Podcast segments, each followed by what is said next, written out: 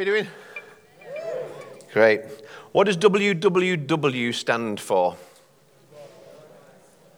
What?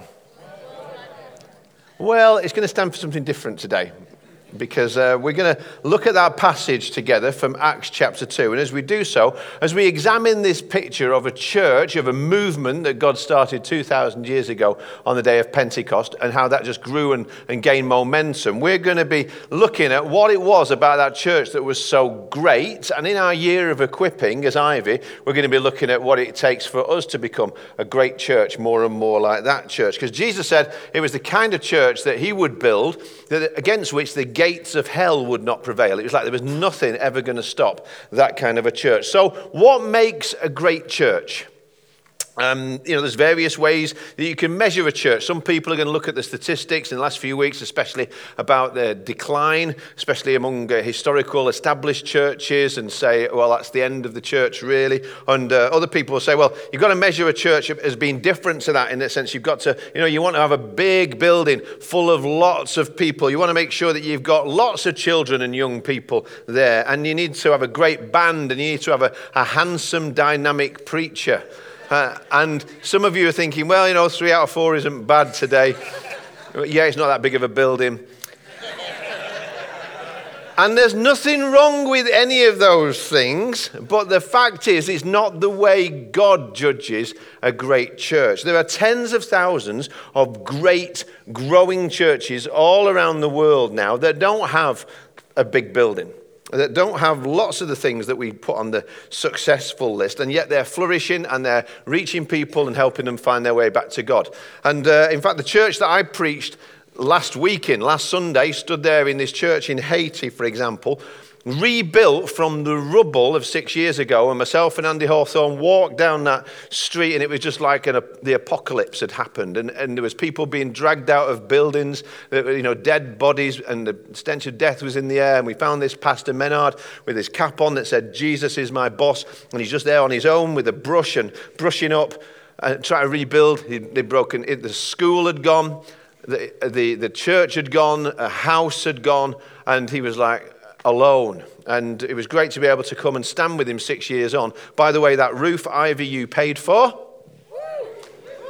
That roof in that church, when I did the marathon a few years ago, lots of you sponsored and some people gave very generously towards helping that happen. So, that, you know, we put the roof on that. And to be honest with you, most of the time, if I go on mission trips like this, I go into professional mode. In fact, I go into policeman mode and it doesn't really matter, it doesn't affect me. But when we pulled up outside that church and I saw what God had done and I saw that what we'd done in partnership with that church, I, couldn't, I got out of the car, I couldn't, I couldn't really speak.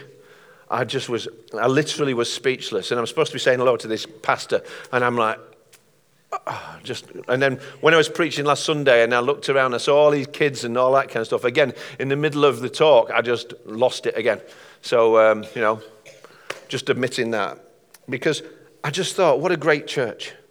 A great church is doing stuff in the poorest imaginable circumstances. These people have rebuilt and picked it all back up again. Those kind of things make a great church.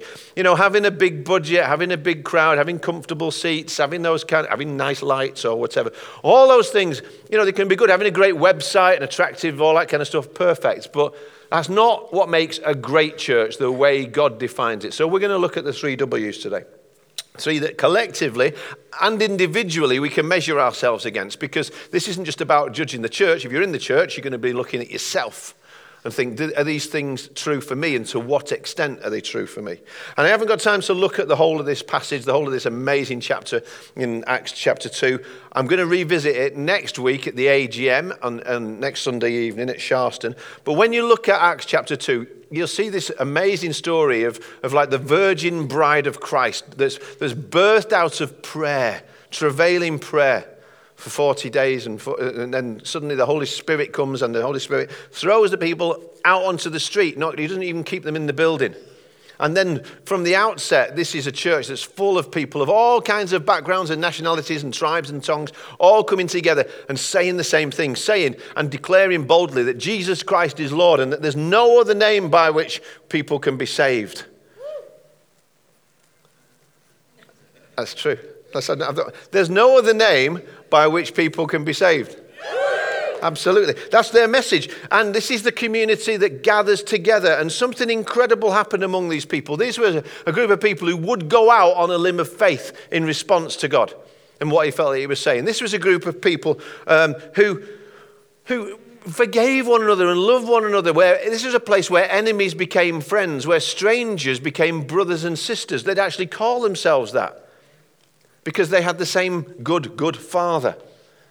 And this great church spread like wildfire. It was uncontainable. It was irresistible. It was unstoppable. There were signs and wonders that took place in, this, in the middle of this miraculous, beautiful community. And it released such power that it grew from a handful to hundreds of thousands within just a very short space of a couple of decades. So, is God still the same God? Three people think he is. Is God still the same God? Yes. Does the Holy Spirit still have the same power? Yes. You know, he's not lost his stuff or anything. No. Is Jesus Christ still the same Savior? Yes. Yesterday, today, and forever. So, today, if it is to happen, if we're going to see that again in our day, I think that these three key priorities that will shape that community have to shape ours too. And they all begin with W. Uh, ready for this? Number one, we first need to figure out what matters. In, verse chapter, in, in chapter 2, verse 42, Luke defines the priorities of the early church and he tells them what really mattered to them. He says, And they, conti- they were continually devoting themselves to the apostles' teaching and to fellowship, to the breaking of bread and to prayer. Four items, like four legs on the family table. They all apply to us. They all apply to Ivy today and tomorrow, wherever and whenever we meet. These things will not change. It, this is the unchanging stuff in terms of the church. We can change what buildings we meet in, we can change what times we meet in, all those different kinds of places don't really matter. These things are the unchangeable. They devoted themselves, number one, to the apostles' teaching. Now, of course, they didn't have the New Testament, but they had the apostles with them. The guys who'd spent years with Jesus, who'd sat at his feet, who'd listened to his teaching, who'd absorbed it all and been transformed by it all. And they, they knew the stories, they memorized the stories, they would tell the stories and they would retell them in their community. And then as years went on and the apostles looked like, yeah, hang on, you are going to die one day. We better write that knowledge down. Let's write those stories down. And they collected them together and they made sure that they were authentic because they were going to be authoritative. They made sure that these people were eyewitnesses and that the stories were correct and that they were verifiable. And then they put them together into the gospels that we have. And so when they spoke about it, they didn't just say, This is some words about God. They said, This is the word of God. This is our authority. So, whatever building it's in, a great church that God is building has to be built on the Word of God. Because the Word of God is God's wisdom for people who need wisdom. It's God's power and strength for people who need strength. It's His encouragement for people who are feeling discouraged. The Word of God is hope for people in despair. It's life for people living in the shadow of death. There is power in the Word of God. And there will never be a great church built on the earth that is not built upon the Word of God. We need to devote ourselves continually to the Word of God. We need to say, we believe it. We believe what it says. We preach what it says. We teach what it says to our children. We internalize it. We memorize it so we can externalize it to the world. We need to continually devote ourselves brothers and sisters to the Word of God. Next thing they devoted themselves to was fellowship. Last week you looked at great teaching about five spiritual ministries that God still wants to operate as the body of Christ through the church. In Ephesians chapter 4, you had the thing about apostles and prophets and evangelists and shepherds and teachers. All that APES stuff, your jigsaw piece really matters, and it does really matter. It's vital. You've got to listen to that podcast if you missed it, because we're going to be revisiting that teaching a lot throughout this year. But a danger, a slight danger with talking all about this stuff about equipping myself is of the pendulum swinging way over here somewhere where I start to think it's a bit about me. I, especially because of the, the culture we live in and this self help individualistic mindset. I could forget the big jigsaw picture and just focusing on my little bit, my ministry, my gifts. But you know what? it's not my ministry, it's Jesus' ministry. And it's not my gifts. Whose gifts is it? It's the gifts of the Holy Spirit that He gives to me. So, you know what? We have to swing the pendulum back as well to get a balance. Right back over here and keep on reminding ourselves it's not about us. It's not, sorry, it's not about me. It's about us. It's about we. It's about the church together making a massive difference in the world. The same Apostle Paul who wrote Ephesians chapter 4 also swung the pendulum right back over the other way when he wrote to the Corinthians in that very famous passage about the, the body, the body of Christ. You know that bit when he says, The eye can't say to the hand, I don't need you, and all that kind of stuff. I love how it goes on from that in the message version. He says this You are Christ's body. That's who you are. You must never forget. Only as you accept your part of that body does your part mean anything. You're familiar with the parts that God has formed in His church, which is His body apostles, prophets, teachers, miracle workers, healers, helpers, organizers, those who pray in tongues. But isn't it obvious that Christ Church isn't, sorry, that Christ Church is a complete body and not some gigantic unidimensional part? And then he goes on to talk very famously about 1 Corinthians chapter 13, the bit lots of people have at their weddings, but it's not about weddings at all. It's about us. How we get to love. What love means for us in community. Being committed to a body of imperfect believers, bearing together, sticking together, serving together, sharing together, being devoted to fellowship. And then he says, we need to continually devote ourselves to the breaking of bread. And he's talking there about communion specifically as part of gathering for worship. Communion is something it kept the church connected. It kept it connected to, to Jesus and to what Jesus taught and who Jesus was, and especially to the sacrifice that he made and the blood that he shed, the cross that he died on. It reminded them of his sacrifice and how much he loved his friends. And every time they gathered, pretty much they'd gather together and they say, let's break bread and let's have some wine together. Let's just remember, like Jesus told us to in 1 Corinthians 11 when he said, This bread is my body which is given for you. Do this in remembrance of me. This wine is my blood which is being poured out for you so that your sins can be forgiven. Do this as often as you drink it in remembrance of me. See, communion wasn't some service they went to on a Sunday with somebody dressed up in robes with a silver goblet and incense in the air. That, that's not, I don't believe that's what Jesus intended it to be at all. It wasn't meant to be that you'd have one guy who was authorized to be able to do that on behalf of everybody else in some priestly manner. That's Old Testament, guys. No, we are a new priesthood. And the covenant now is that we can gather together in homes. And as we gather together and Christ is present there and we recognize his presence, then somebody can break bread. And somebody can say, Let's remember Jesus. Let's thank God for what he's done and everything that he's going to do. And something happens. Something very important happens. How important is communion? I'll tell you how important communion is. It's a matter of life and death. Is that important? Because it's in communion we get connected to the death and the life of Jesus gets released among us. So, how would, why would we ever relegate that to a particular service in a particular building done by particular people at particular times when it can be something that can be released across a community really regularly by friends who love Jesus?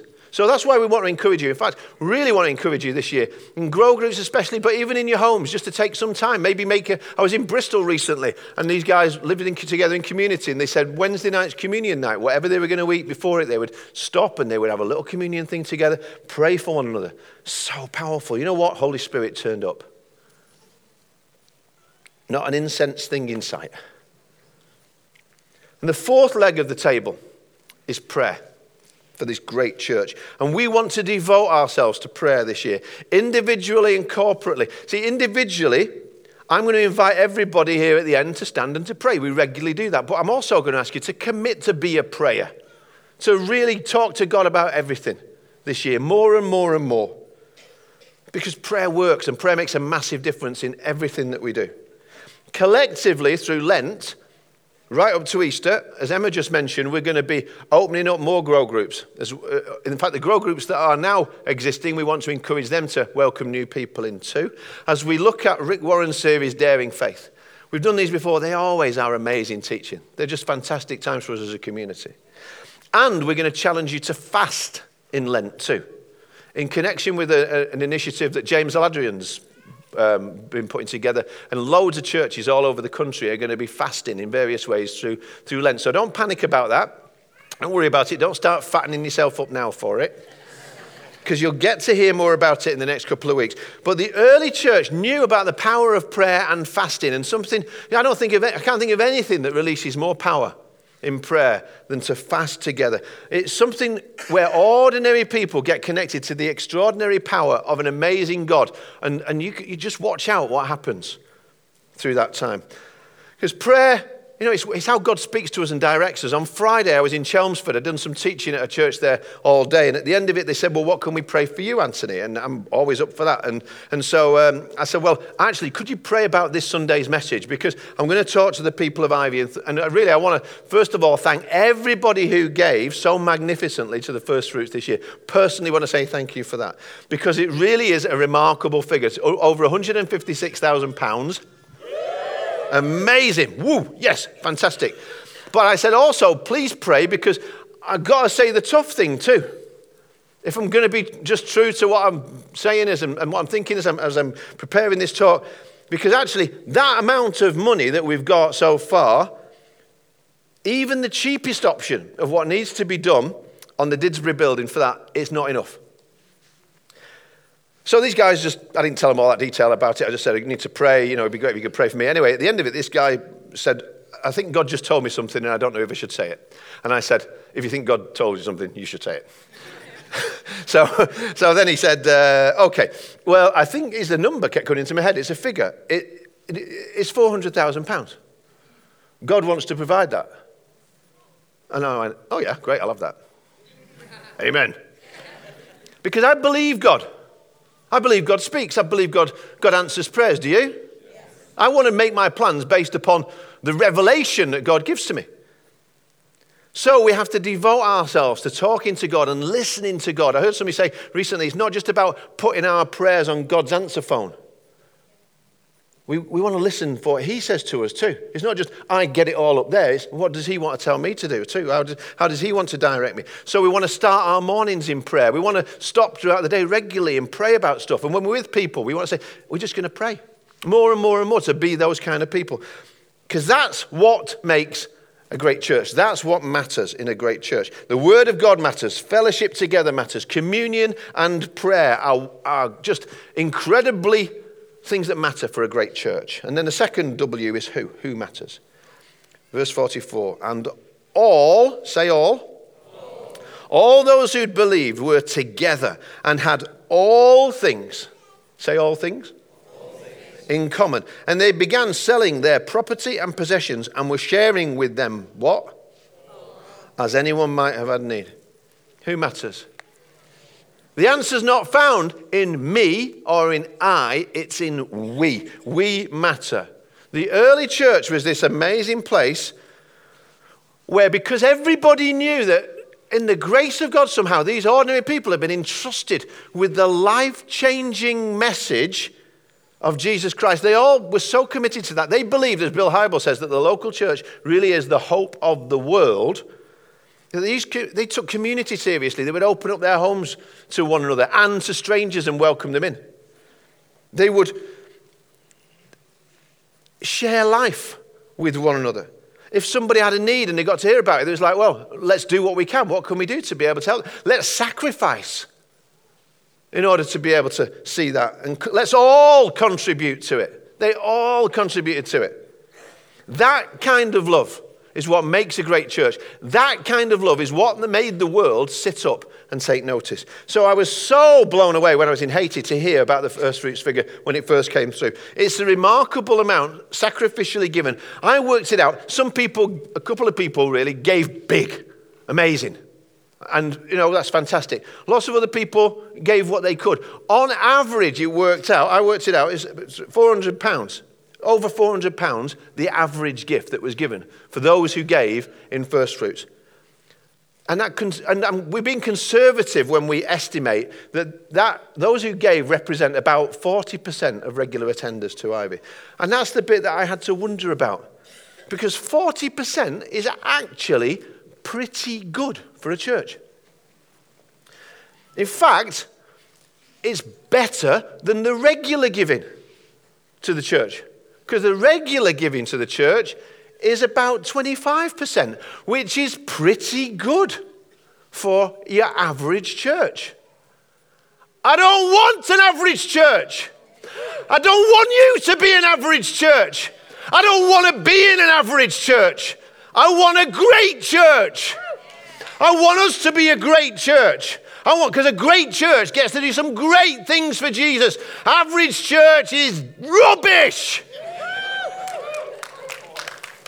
Average church isn't church. It's not church the way Jesus intended. It's the church that's been robbed by the enemy. It's been deluded. It's thought that that's okay and it's not okay. It's never, we're never going to change the world. We're never going to make a massive difference like Jesus wanted with average church. I'm fed up of average church. I never want to be in an average church. I never want to lead an average church. I would give up tomorrow if I felt that the vast majority of people here were happy with an average church. I'd go and start another one.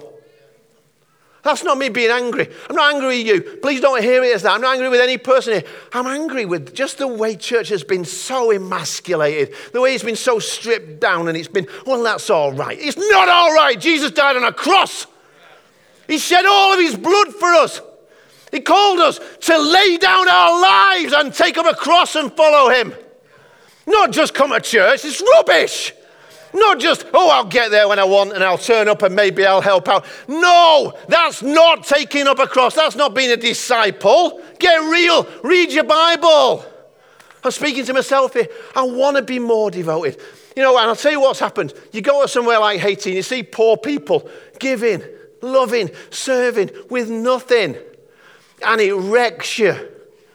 And, it, and you can't just go back from that. The best thing you can do spiritually, I urge you, go somewhere like that. Soon. Get wrecked. Get wrecked. Get, get, just get spoiled in a good way. We're spoiled the other way. You know, just regularly get into a place. I love it. We've got people like Lynn who, who have the privilege of being able to go to South Africa and see that regularly. And guess why she's a spiritual woman? Guess why she's going to take huge risks for God? It's because of what she's exposing her heart to. Maybe you can't all go abroad and do it somewhere, but you can go somewhere. You can get involved with the homeless here in the city. We can make time for the poor. All those things are going to wreck you in a really good way. Jesus calls us Thank you. None of that was in the script. Jesus calls us and commands us to a life of generosity, not just an act. Occasionally, it's a life. A new command I give you, Jesus said, that you love one another even as I have loved you. What does that look like? Even as I have loved you. Does that cost anything? Is that sacrificial? All those words, all, all, all. Are you part of all? All the time, this church is gathering together. All of them worshiping, all taking care of one another, all giving to the Jesus mission, all fired up, all in. And this isn't about some rich people who decided that they could be able to give. In fact, last week I was with Pastor Menard, and he's talking about, he said, What can we pray for you? He said, Well, over there in the next village, there's some very poor people. And we want to go and reach to them, those poor, poor people. And I'd love to plant a church there. Ah, wow. See, the Bible says in that great church, people were so devoted that they even sold possessions. Some people, it says, sold houses. Nobody was making them. Nobody's going around saying, that house is too big, sell it, give it to the church. No, it was like people wanted to sacrifice. They loved it so much. They loved Jesus that much. They wanted to do it. Gladly, they did that. And this wasn't communism, it was compassion. It was commitment. It was people laying something down of a smaller dream for a bigger dream because they caught a glimpse of what God could do together. And so they were all in for that. If we're going to be a great church, we're going to have to commit ourselves to who really matters. And lost people matter to God. They really do, and they should matter to us too. And then a final W is when. When matters. Notice the references to time in this passage. Verse 42 says, And they were continually devoting themselves. When was the last time you devoted yourselves to these things? And everyone kept feeling a sense of awe, because that's what happens when this happens. And all the believers met together constantly and day by day, continuing with one mind. See, Christian life then, it was not a, a, place you went to on a Sunday for a little time and all that kind of stuff. Jesus never intended it to be like that. It was never once in a while on the odd Sunday if I'm not too busy. This was a new life. This was a new community.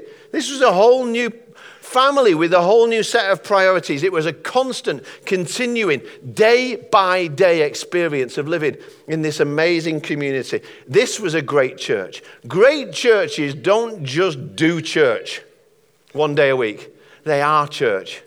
Morning, noon, and night, 24 7. And people there are involved in and equipped for ministry in the church and out from the church. I want this to be a great church. And we're not talking about getting so involved in church you end up on this committee and having boring meetings about this and that. To be honest with you, we don't have many of them here.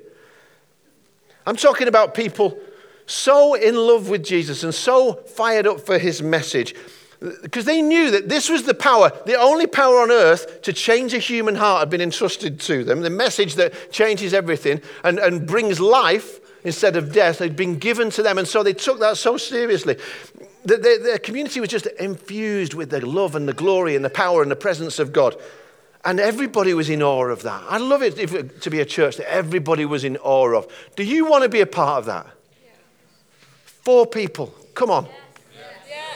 Do you want to be a part of that? Actually, actually, no, well, you're probably right because it's a holy call. We've got to think before we say it. You know, the Bible says, be careful before you make a vow to God because He's listening. Do you want to be? I want this to be a great church the way God defines it. So, Ivy, I'll ask again. I'd love it actually if I could come and sit down with you, look you in the eye one to one, and say to you, each one of you, do you really want to be a part of something like that? Are you going to be prepared to pay the price? Not just to go to it, but to be it. Not just to belong in it, but to serve in it. Not just to watch it happen, but to make it happen. Do you want to be a part of that? Because to be a part, you must play your part. You must give your gifts. You must get over your insecurities and your imperfections and say, This is all I've got. I'm giving it. I love it when I see the church come together. I love to see the couples in our church come together. I love to see families coming together. I love it when the kids play together down the front. I love to see blokes coming together and doing sport and all that. I love it to see the community that happens on our Facebook pages and people giving and receiving. I love it. And you know what? God loves it even more and he smiles on it. He says, every time he sees that, God says, that's a great church. So that's why I'd love you to join us at Spring Harvest. Because just coming here on a Sunday, you'll get so much, but you won't get to be a part of the great church. Because the great church is going to gather 270 plus of us, and there's going to be more, and we're going to have a great time. And you're going to, you'll get to know people far better in a week together than you would in a year of Sundays. Quick update on building plans before I close, and there'll be more time for this on the AGM. I've got to do it quick. The elders met yesterday to discuss what we could do for the Didsbury building. Let me say it again. We are super grateful for everybody who so wonderfully gave. And you gave blind. At that point, we didn't really know how much we were, we were looking to raise. We didn't put up a figure. We just said, please give generously towards this 70% of first fruits will go towards helping the building. But then, because Mike Ledger and Catherine and the others are great leaders of faith, they looked at it and they basically said, how can we do this? How can we do the work? And basically said, if we break all the piggy banks, if we say there's no sugar in the tea all year, if, we, if somebody sells an organ, we can do the cheapest of the three potential options this year. But as I was stepping into the shower yesterday morning, away to that meeting, out of the blue, I just felt God say, Wait until I provide. And I'll go into a lot more detail about the AGM next Sunday evening about what, what that means and why it's really good news and not bad news at all, and how God confirmed it as soon as I got to the prayer meeting through what Becca Chung said as she started us in prayer. Because what it means to me is God's speaking, God's listening, God's hearing, God's guiding, God's providing. So I've got every confidence that when it's meant to happen, it's going to happen. And when we met together, all the elders were unanimous in saying, yeah, we're going to wait and we're going to see what God does. Because you can come up against what you think is a closed door, and it turns out God opened up a window. Have you ever had that? And uh, another reason why we're not going to just do it is this we want to lead by principles, and one of our principles is we want to be good stewards. We tell you we want you to be good stewards. We say back away from debt, don't buy stuff you can't afford. So if we're going to do that, we're not going to go out and order stuff that we haven't got the money to pay for. You know, we're not going to be one of those ministries that every now and then, every few months, sends out a if you don't give, we're sunk kind of letters, because that's not living by faith, it's bad leadership. Only one person thinks that's true. It's true. So we're going to pray and we're going to put that 70% of first fruits in the bank and we're going to be looking at some options in terms of the church. We're going to give some more money to that church in Haiti and some other stuff. And then we're going to see God provide for our building needs. And in the meantime, we're going to get on with building great churches. Because we don't have to, it's not, we're not reliant on that building being done up to be able to plant another one. We're not reliant upon on God doing that to plant a church that reaches 20 people. We can start it anyway. So, if you're one of the around 60% who came here and has heard maybe since November about first fruits, but decided not to put anything in, can I just ask you, don't let yourself off the hook that easy. Pray again. Just pray again, and maybe you could give something in towards that. Because that to me is sort of saying, I'm part of this. I want to be a part of that great kind of a church. Now, if you're a Christian, not a Christian, you're off the hook.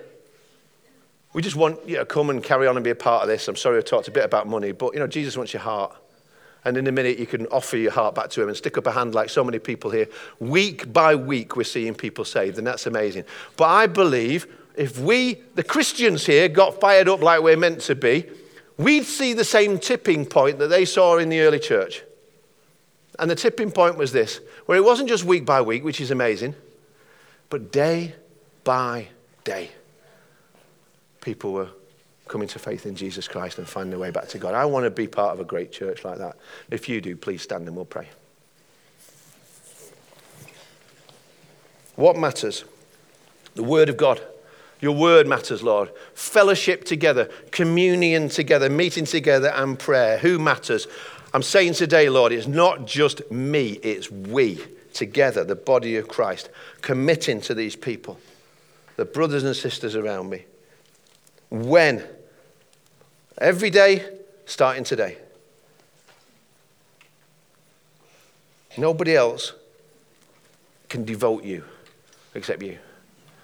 Take a moment to do that. And for some people, I'm going to give you the opportunity we regularly do it. Stick up a hand if you wanted to say, I want to be a part of this, I want to be a part of that now, I want to follow Jesus Christ. I want to follow Jesus Christ, yeah? Some people doing that. Some people are kind of doing it in a coming back way. Some people are just saying, I want to be a part of this church. That's amazing. Thank you.